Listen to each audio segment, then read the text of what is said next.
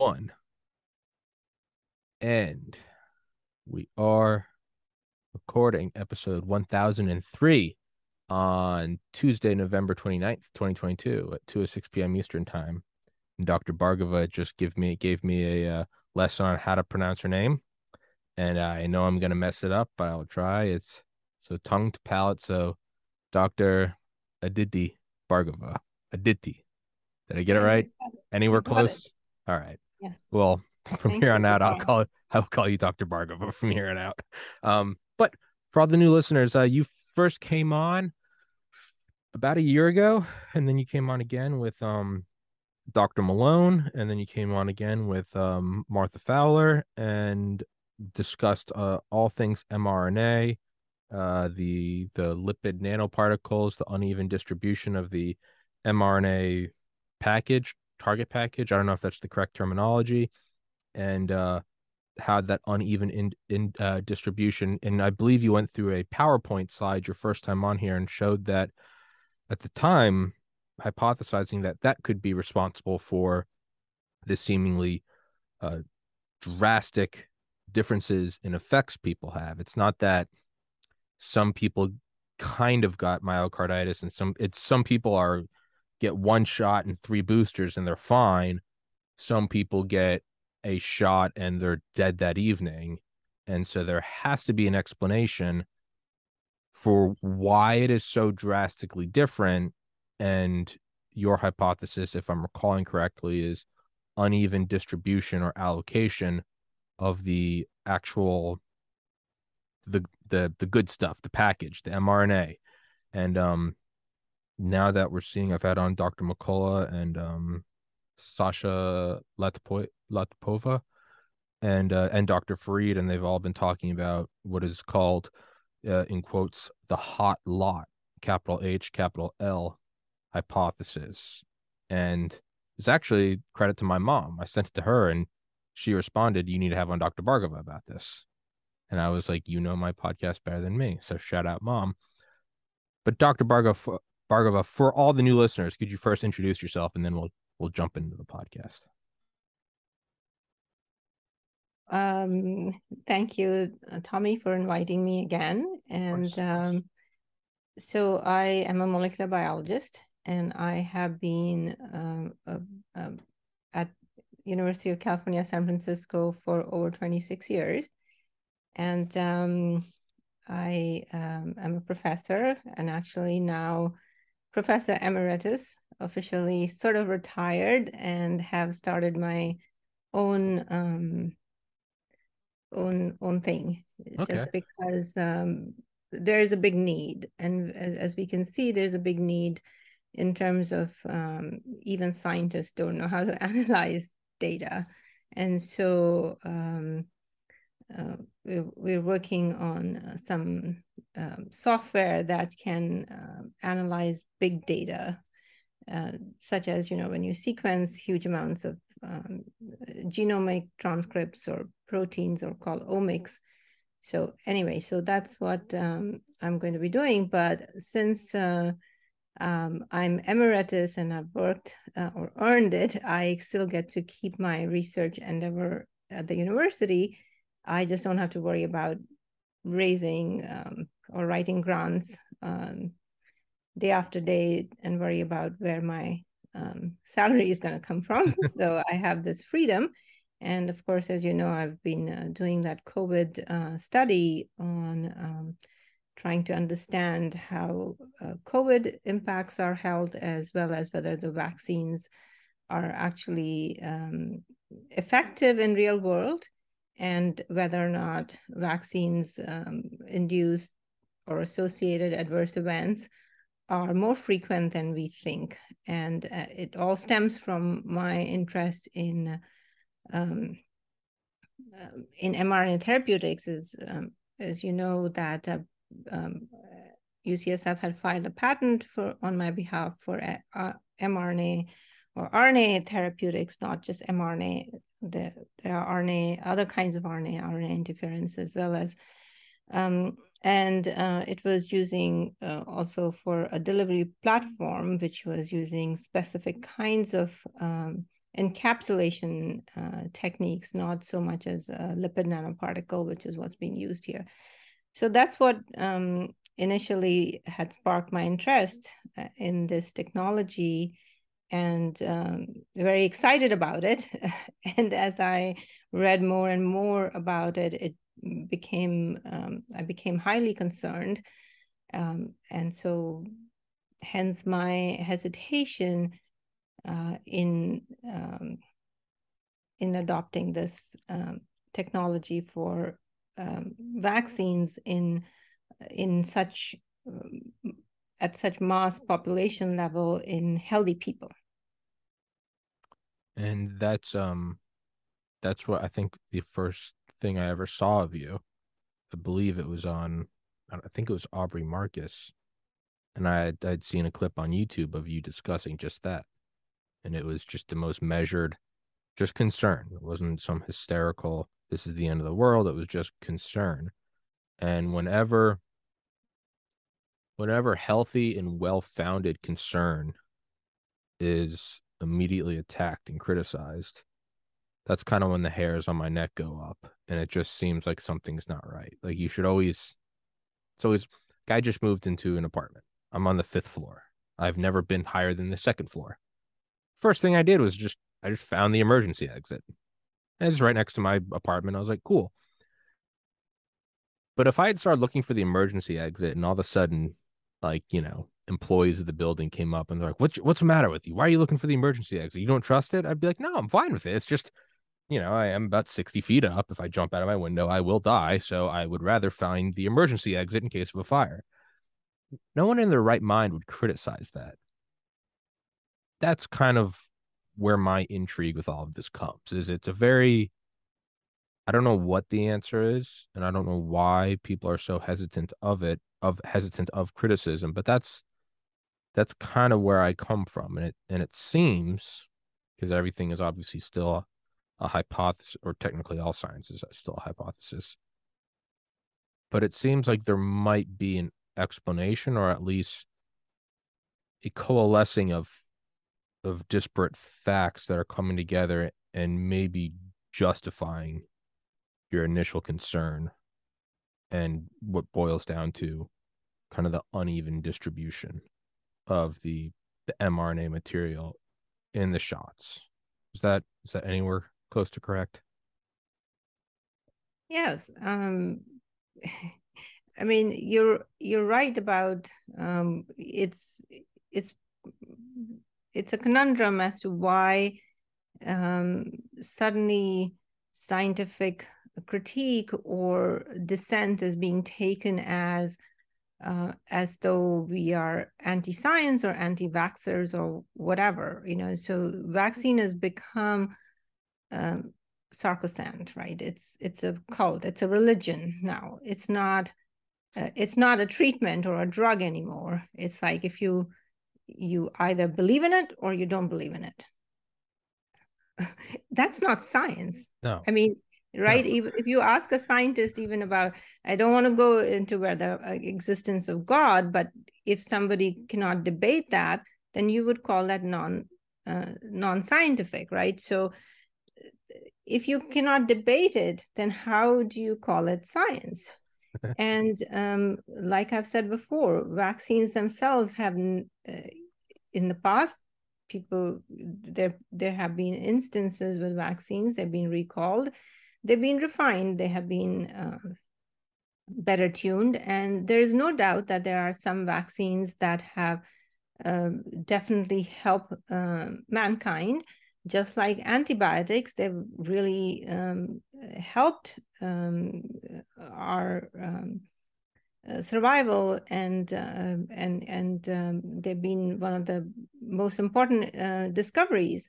But overuse of antibiotics has problems. And for the longest time, the medical community didn't think about overprescribing, and now we know what's the problem. So anything that you, you overuse, you're going to have problems. So why uh, not with vaccines? Why you keep uh, and in any case, vaccines are, uh, you know, there is um, uh, we'll stick to the mRNA vaccine. So today, what I uh, will attempt to do maybe is to just go back and um, and um, uh, give a little bit more background, and uh, so for people can understand.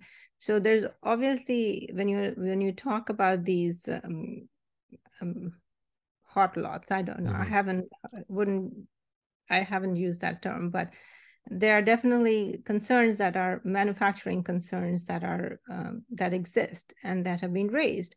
Um, when you scale up technology, that's always an issue. So one of the biggest problem with this mRNA technology is that it had never been scaled up, right? It's the first time it's being used in such um, so many people and so many millions of doses.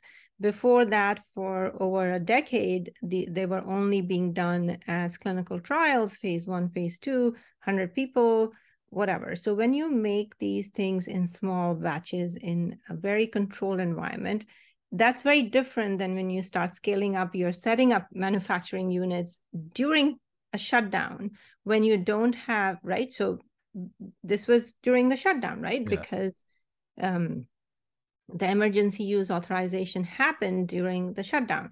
So at that point, China shut down, which is the mo- most um, used country in terms of manufacturing and things like that. All the raw materials, how do you move them around? There is the shipping uh, logistics of all of that, right? So you're setting up something that has never been tried in a time where you have all these other um, uh, logistic issues to deal with and yet they are able to set it up in um, numerous places numerous countries uh, obtain all this raw material from magically from wherever um, so those are um, you know things that anybody who is um, uh, n- not who wants to think should should think right i mean mm-hmm. when you are uh, if if i'm i cook at home and that's great. But if i were to set up a restaurant tomorrow without any experience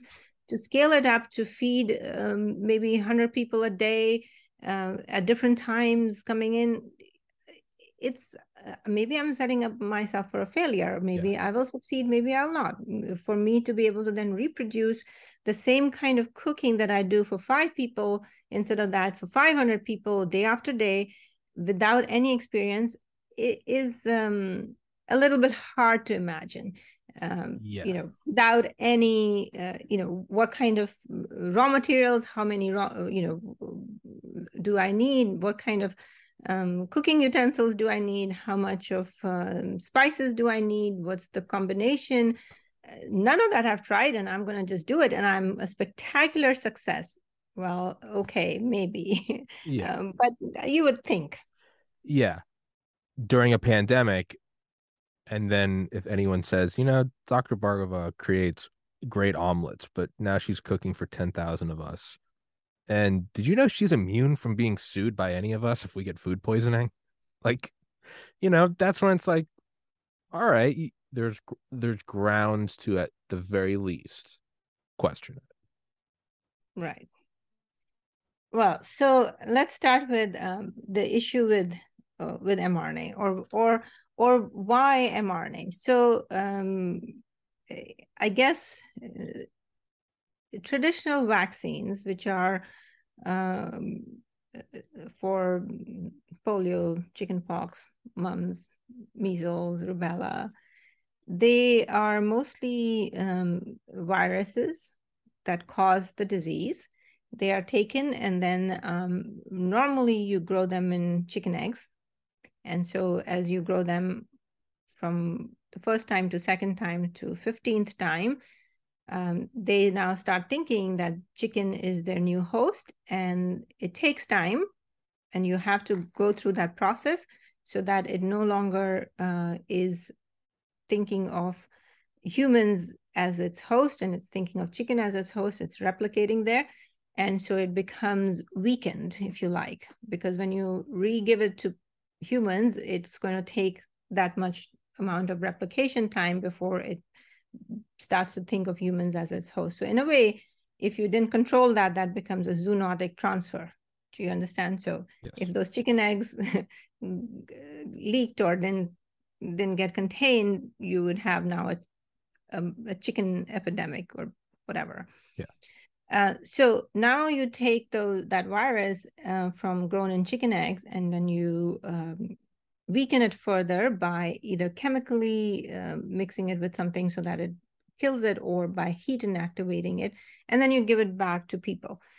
And and in that case, uh, obviously the route of infection is not the same, but it um, it it still does what a natural infection would do because it's largely unmodified. And yes, it's not in the same uh, route, and that's important, but nonetheless, um, the virus is there, and your immune system will uh, make antibodies to different part of the virus, and you will get this polyclonal protection. Now, the problem with that is that the number of virus particles that can be grown in each egg are um, finite. And so you need a lot of chicken eggs and you need uh, a lot of time, right? So if it takes five days to grow in one cycle, you need five times 15, uh, 75 days before you get the final product. And now it's it's too late, right? Because we are in this uh, chaos and people are dying. And if you don't do something, we are going to die tomorrow. We don't have 75 days to wait. So now we need something tomorrow except that even mRNA can't be made tomorrow because that needs to be scaled. The raw materials for making um, um, mRNA are expensive. Um, it's not just that you need one raw material. So you need this, you need a template. So what I did is, uh, I'm going to try and try and explain. So uh, let's just say that, um, you know, RNA is ribonucleic acid, and uh, normally um, uh, uh, there's a special kind of RNA that will make protein, and it's called mRNA or message RNA because it takes the message from DNA, um, or even from if it's an RNA genome from RNA, and um, makes it into another language, which is the language of protein. So to make uh, mRNA, uh, these mRNA vaccines in, um, in the lab, we have to um, make first a reverse copy in a DNA. So let's say this is your DNA, uh, like a circle. Okay. Um, in this case, it's um, whatever. It's uh, and each of these beads is your um, um, you know your nucleotide. It's uh, and so before it can be um, made into a message in the lab, this DNA, which is we call it in a plasmid, it's normally circular. So I, I can't, um, but it has to be made linear. And that is done by an enzymatic cut because the, the start site from where it's going to make RNA from this DNA template is here, and the end site is right behind it. So if it's not linear, it's going to go on making this round, round stuff. It doesn't know where to stop. Okay. And so it has to be made linear like this so that it knows this is my start and mm-hmm. this is my end. Mm-hmm. Right. So now um, this is an enzymatic cut.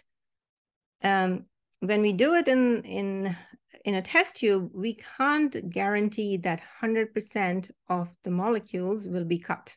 So let's just yeah. say for simplicity, we, we put 100 of these plasmid molecules in, in a test tube. And when we put the en enzyme, we don't know if all 100 will get cut. At best, maybe 90 and 10 will not. Okay. Now, let's say 90 are cut. Then it starts making this RNA uh, and it goes from one end, which we call um, for di directionality, the five prime end. It's because of the chemical structure or the upstream end to the downstream end or the three prime end. So it'll make the enzyme RNA polymerase will bind here and start making this, uh, copying each of those and making your RNA from this DNA template. Now to make that, uh, it needs raw material. So it needs this enzyme called RNA pol2, which is what is in vivo, but in um, in test tubes, we don't add RNA polymerase 2. We, uh, from this DNA template, we add other enzymes called uh, um, T3 or T7 or SP6 polymerases, which are of bacterial origin.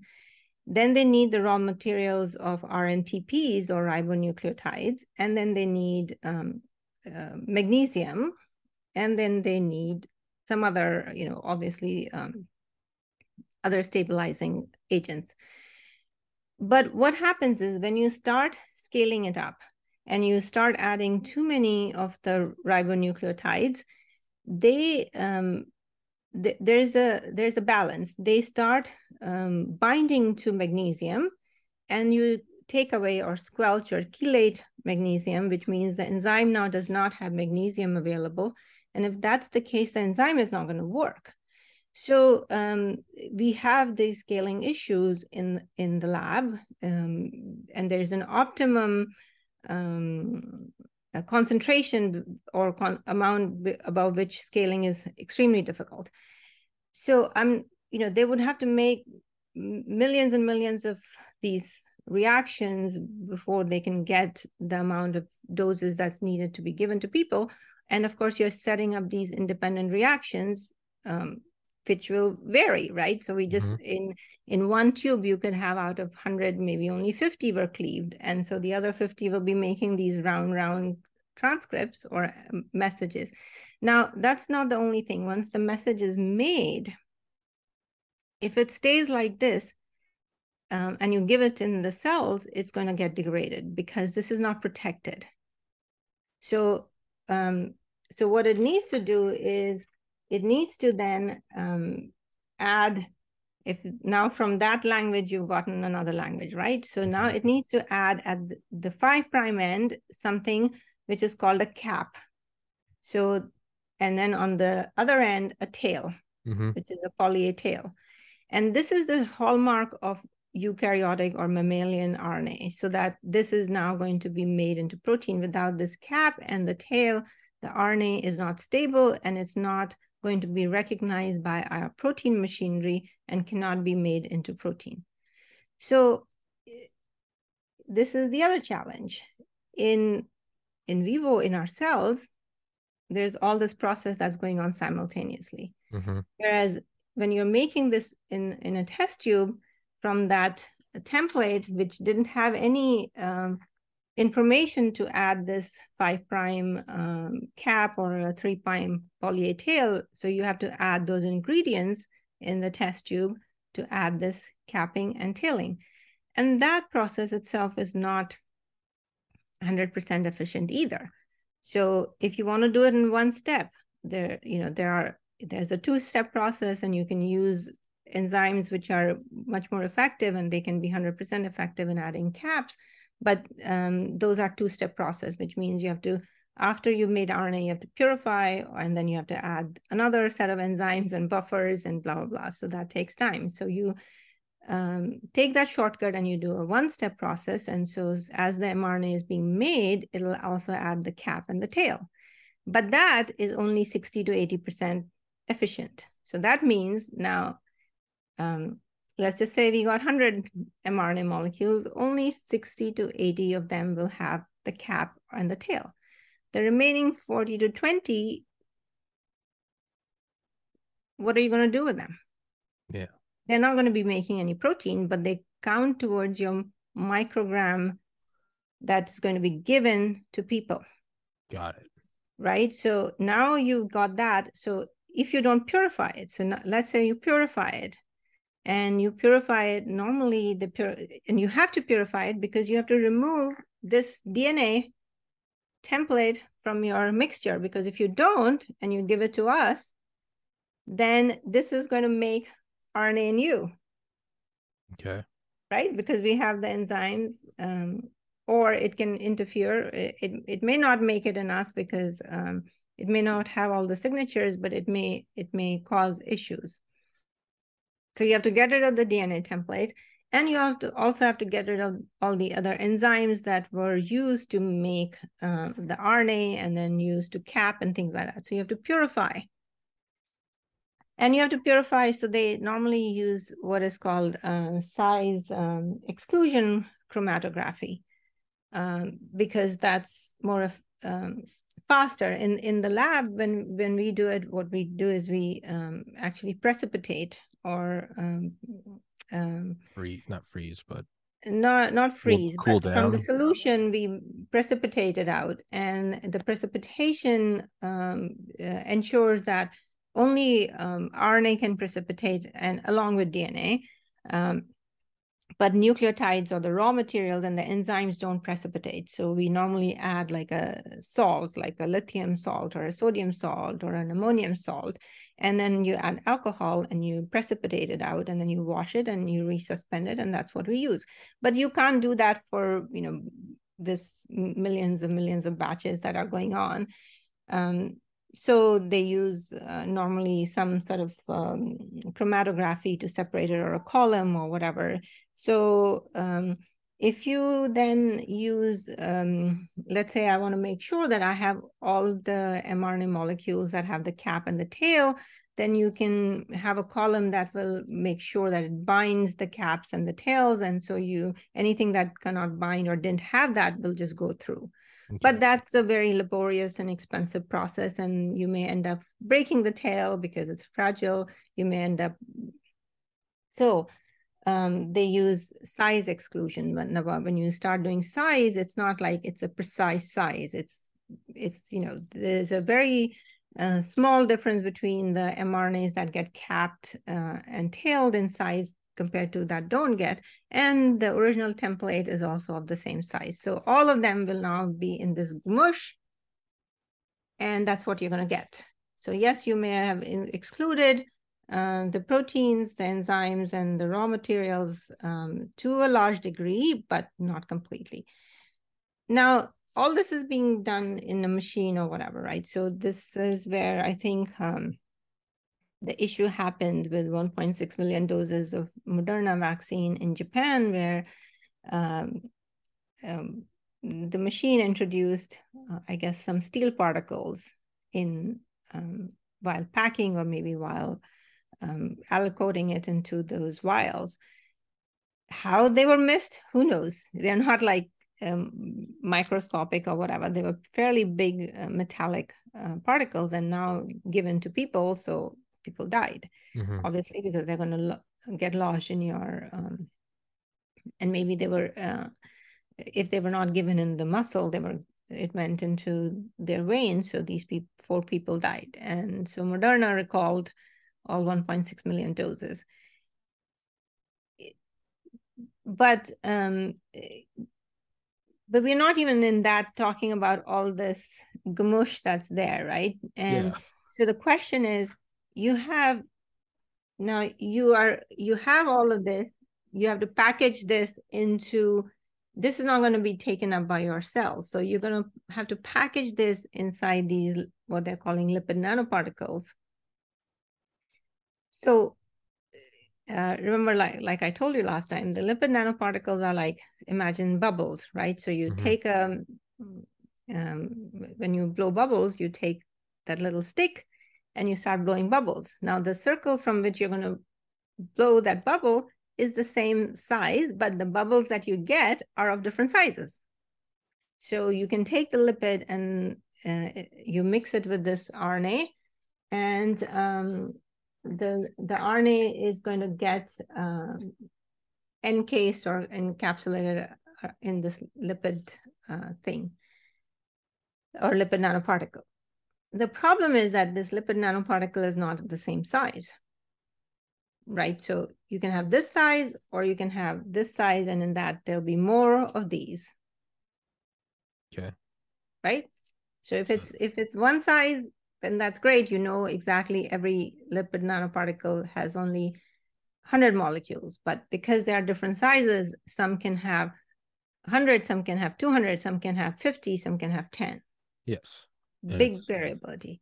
Now you take all of those different sizes and you put it in a vial, right? That's the vial. And now it has to be, uh, it's frozen.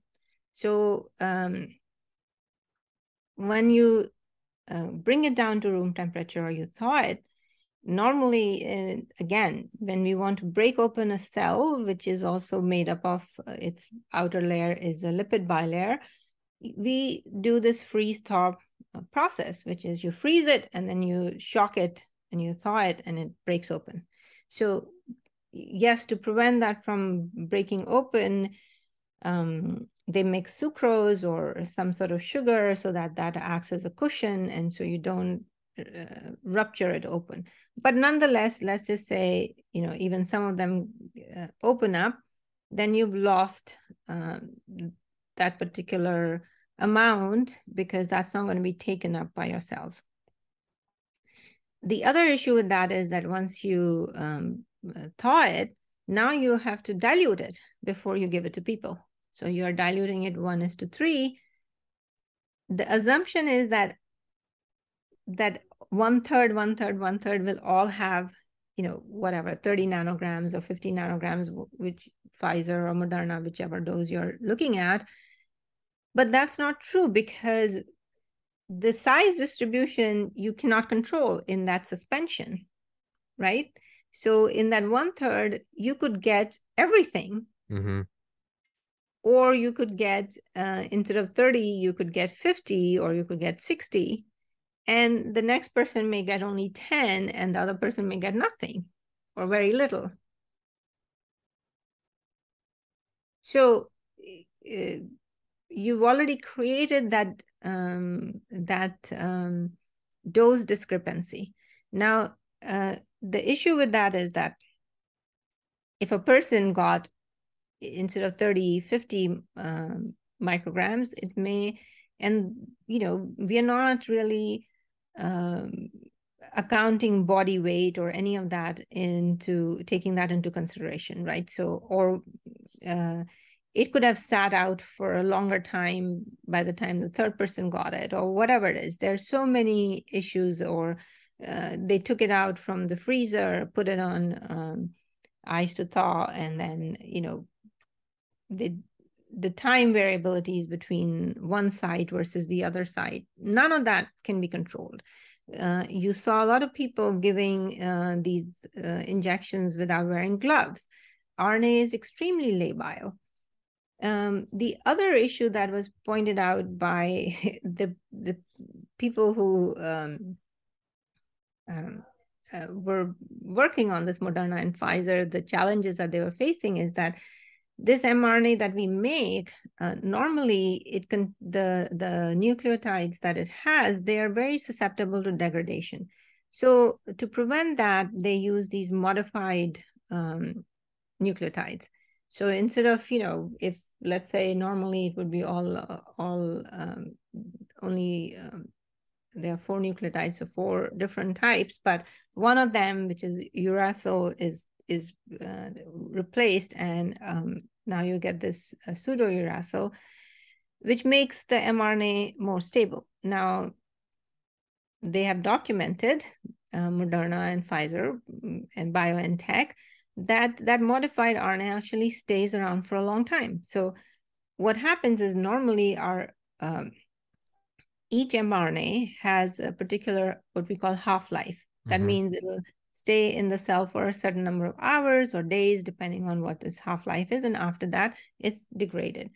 But once you modify it, uh, we don't know what the half life is. They never tested it. So, uh, but what they did find is that that modified mRNA stays around for weeks and weeks. So at this point, we do not know for how long that mRNA is staying in us and where all it goes because it's it's being given um, uh, in the muscle and your immune cells take it and then they circulate and so you don't know. And then um, so they never did the biodistribution study.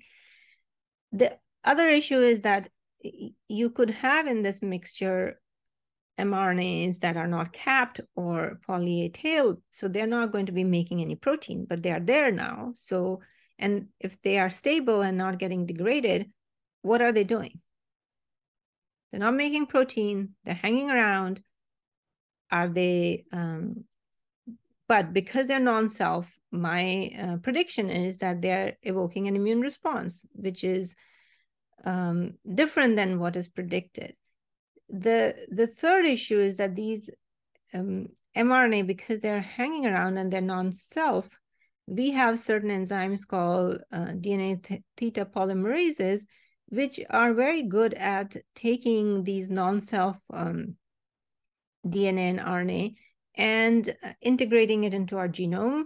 Because just like CRISPR, which is um, an immune system for bacteria, uh, which works uh, by recognizing um, the virus that's going to invade it or pathogen that's going to invade it by comparing it to the the sequence it had integrated in its genome from the, using CRISPR before, probably like that we have, uh, you know, fairly large amount of our genome, forty percent um, or more, has these uh, viral signatures in us, which are called LINE and SINE elements. So maybe it's integrated so that in future um, viruses that come in, we can see that they that we've had them before and they are there for whatever purpose that we don't fully understand.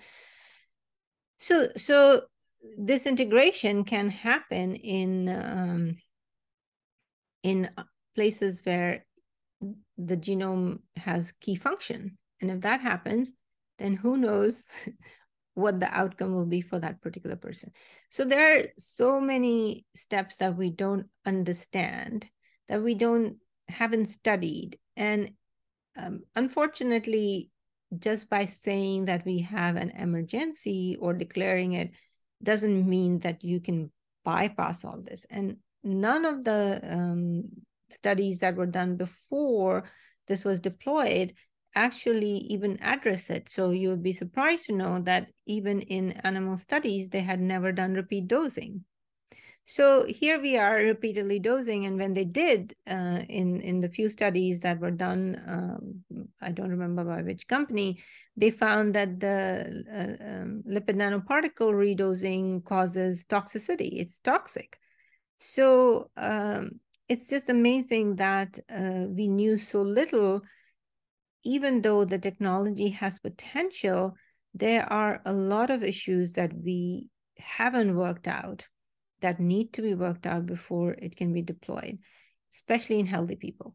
Now, when you when you think about somebody who is got a chronic disease where the quality of life is really bad, you know, they or they're not functioning uh, anywhere near what a normal human being is functioning, and if you then take a therapeutic which is not tested, let's say like like this, and give it to them, and they they show improvement in um, in quality of life and things like that, then the the benefits are so much more than the risk and adverse mm-hmm. events that they may have. That and and it's it's confined to a subset of people, but vaccines are different. We give them to healthy people Hmm. So um so so that's you know your in terms of just trying to touch the just the surface of this iceberg of um, what can uh, be uh, the issues in mRNA uh, production and um, um, this um, batch effects or whatever you may call. It.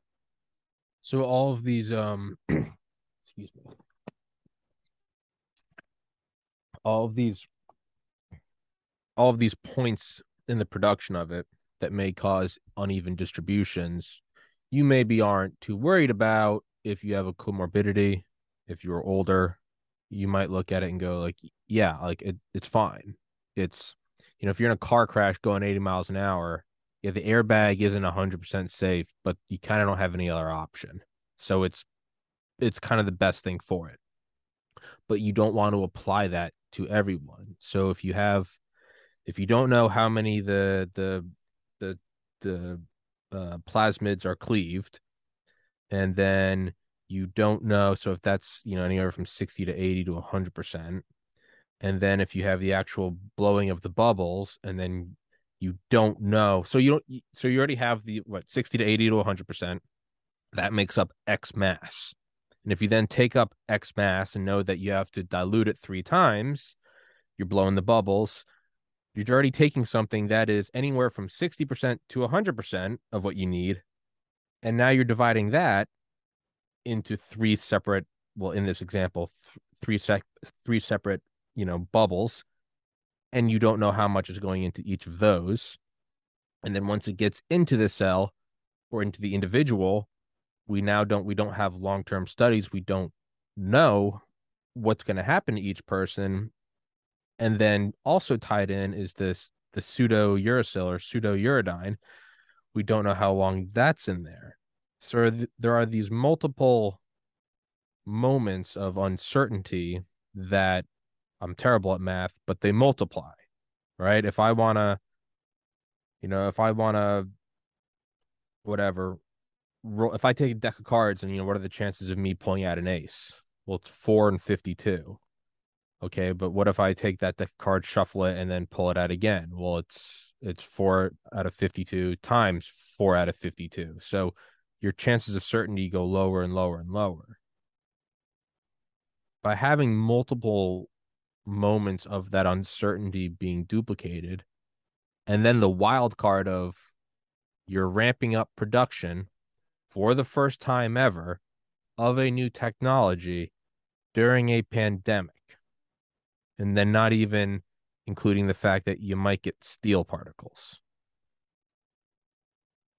All of those lapses might be acceptable if this was a modified Ebola. You might look at that and go, it's not perfect. Well, I'm going to interrupt you there and say, no, I don't think it's acceptable under any condition. Okay.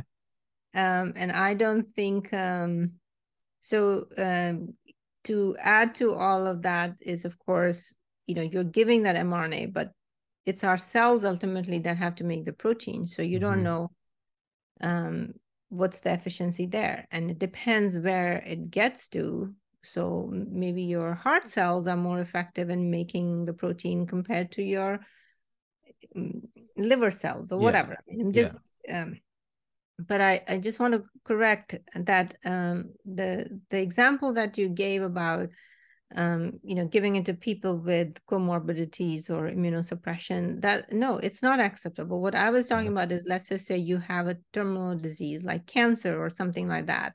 It's it's different because um, you don't have, let's say, hope or your quality of life is so bad. Gotcha. Then you you might be willing to try something that's radical where you you know or uh, just because you're desperate but there this is not a desperate scenario. You most healthy people we know that 80 to 90% of the people didn't really have severe disease right? Yeah. oh, and even uh, with the numbers that we have right now 2% of the people died. Yes 2% globally is a big number.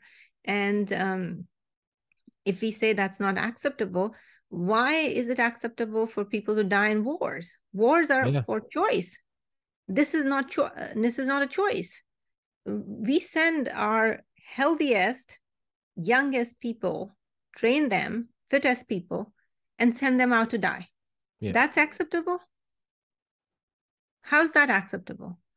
Yeah we we you know there are so many things that are just not right right? I mean why is it acceptable just because you know it, it, freedom and literally like I, I don't want to get into things that are political but uh, uh, there are a lot of things that don't make sense and uh, but we do it. Um, assault wep- weapons why are they freely available it it's not about your right. What about my right to live right? Sure. because you could have somebody who's uh, unstable or whatever. So you have to have some checks and balances and uh, it's um um so this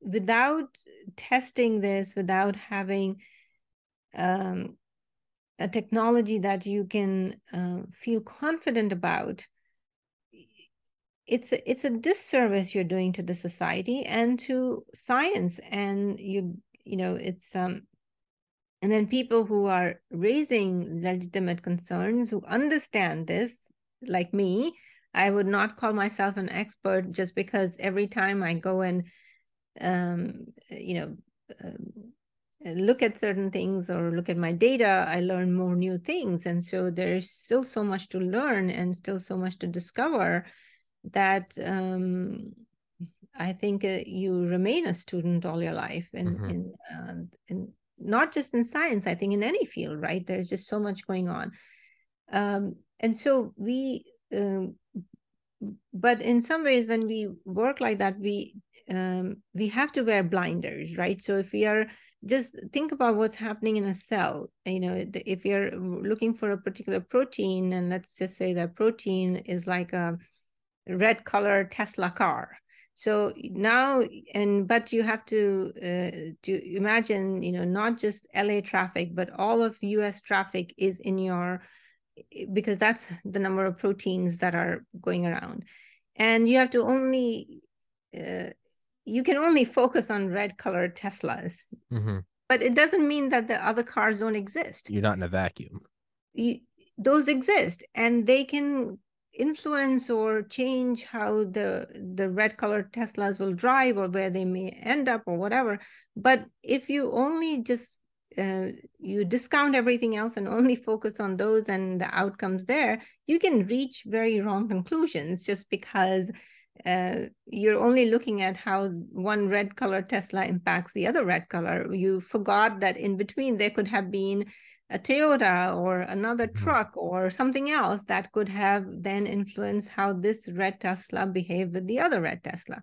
So that's how, you know, things end up happening and that's what they're doing and cherry picking information, right? So when we do this in, in, um, in vitro or even in animals, things that don't work out, normally they're ignored and they're ignored uh, or they are discarded or they they say oh i don't understand instead of saying or if nothing happened that's like a negative data and you don't report it. So there's a lot of uh, gaps that we have. It's not um, a lot of time there's no control done right? So there's no control here to say is this really effective? What if we just took some um, um, other viruses mRNA and put it in, do we get similar kind of protection just because it's non-self? Because if you are only counting it by uh, measuring antibodies, antibodies are made to an epitope, meaning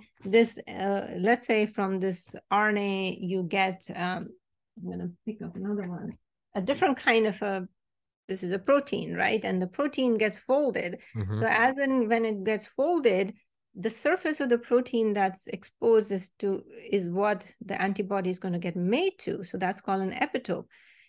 The folding of this protein is dependent on the speed by which this mRNA is being made into um, the protein as um, as each amino acid is added. And that depends on the environment. So for example the fold and other proteins that are there. So for example if it's being made in your heart uh, cell, it may fold differently than if it's made in your liver cell. And so the epitope that may get exposed or the shape may be different. So the antibodies are not going to be the same as, and, and yet we are comparing that to natural infection versus the, the vaccine antibody. So that itself is very flawed. And the second is that when you get a natural infection, uh, the thing that neutralizes those neutralizing antibodies or IgA are not made to spike protein. They're made to other parts of the virus. So this, whereas when uh, the studies that most people are talking about, oh, you have a high antibody titer, they're looking at non-neutralizing antibodies like IgG or IgMs, uh, and then they they just say it. You know, it's like just saying it doesn't matter. They're just people. And then if you have people, uh, you have protection you know they're protecting your house. But all people are not the same. What if you know those if some people were trained soldiers or whatever they will protect it much more even if the numbers were not the same as the untrained people compared to so so you can't just compare um, antibody levels and just say oh that's it. You know you have to see what kind of antibodies. And none of that is being talked about it's all lost in this noise and the chaos that's been created. So i think i don't have uh, anything more to add. We are coming up to an hour. No it's it's well, well, well two things is is people are talking about that. The difference is, is someone like you or someone like dr malone who you guys are humble and you won't call yourselves experts, but compared to the rest of us, sure, yeah, and any person that's truly learning anything knows that they're a lifelong student. That's a given. But for all intents and purposes, you guys are experts. You are you guys are the individuals saying there are too many. There, you're the ones taking time out of your day to explain to someone like me and my listeners with some beads about what is going on and the dangers in it. You're not getting paid for this. I know I certainly am not these are people that care about what's going on and they want to inform you. Most of that, 99% of what you told me today, I didn't know. Now, if you are someone that knows all of that and you have malicious intent to make money to corner the market, those are the people that are going to simplify it down to you need a couple of these. It's like recharging a battery. It's like proteins defending your house. It's like soldiers. It's all good. Don't worry about it. And then if you do seek out, well, what are what are opposing voices say? And then those are all squashed. That's where the problem is. Is you are trying to explain it to people and you can't even find that. And to to kind of backtrack to what I what I said earlier about it being acceptable I was using that as an example. I personally don't believe it's ever acceptable to force anything on anyone ever. That's my own personal. It's my choice. Leave me alone. Get out of my house. Leave me alone. It's not acceptable. It is always a choice I want to make. If I want to sign up to get on one of Elon Musk's rockets and go to Mars, I might blow up on the launch pad. I might die in space. I might die on impact. That's my choice. I'm an adult. I'm 32. I want to die on Mars, that's up to me. But it's not something that you can force people to do. And and this is again, that's where my that's where my decision ends.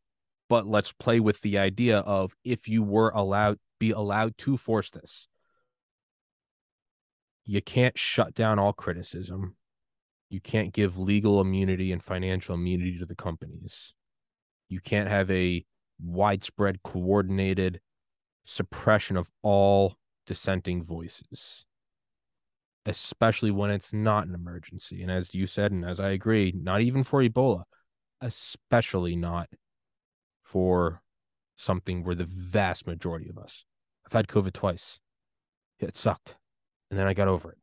I think the last time you and I spoke, I had COVID. And I told you, I was like, I'm still going to the gym. And you were like, don't do that.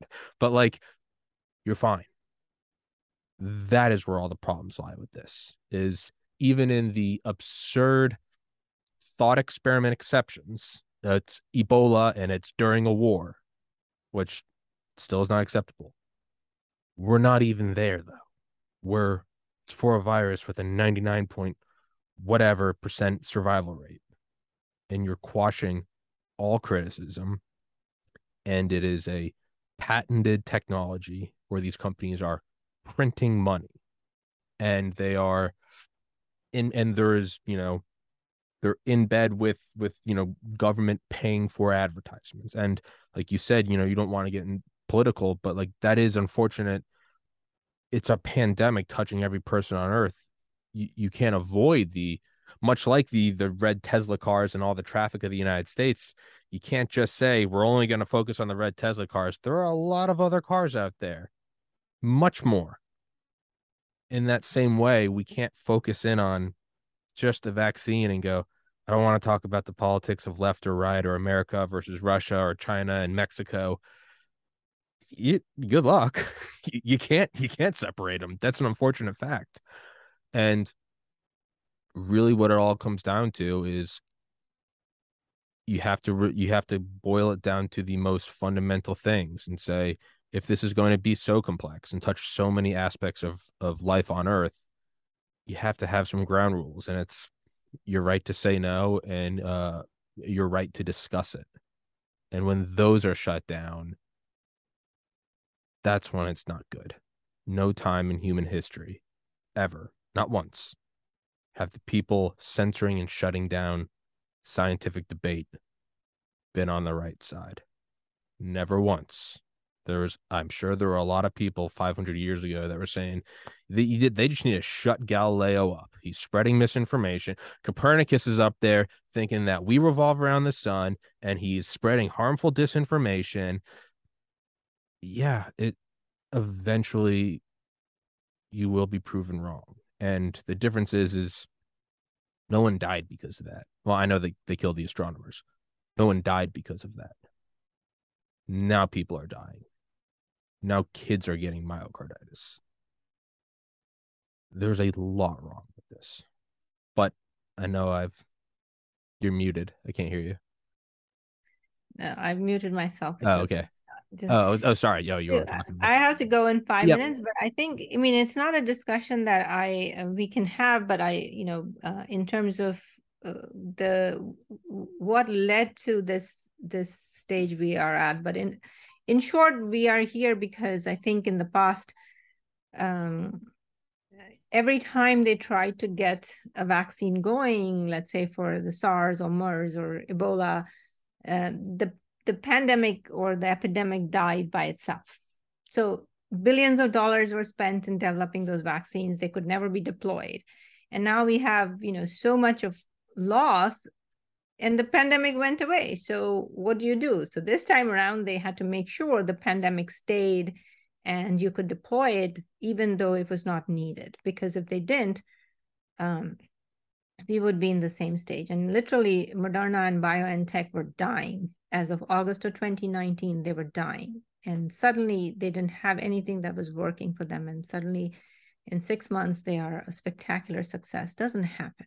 You have to question that. And it, it never can, you know, when something is too good to be true, it's too good to be true. Yes. Uh, but um, the just one point that I want to make is that what the the issue that we deal with these days is the difference between people like me who were trained old school way and um, Dr. Malone and um, others. Um, there's still a, you know, in the last couple of decades, there has been a lot more advancement in technology, in um, development of kits and things like that for um, uh, experiments that we do in the lab. So when um, I was growing up doing my PhD, we didn't have kits. We had to make all the solutions. So we know what goes into each of those, what's the process and things like that, and we we can troubleshoot.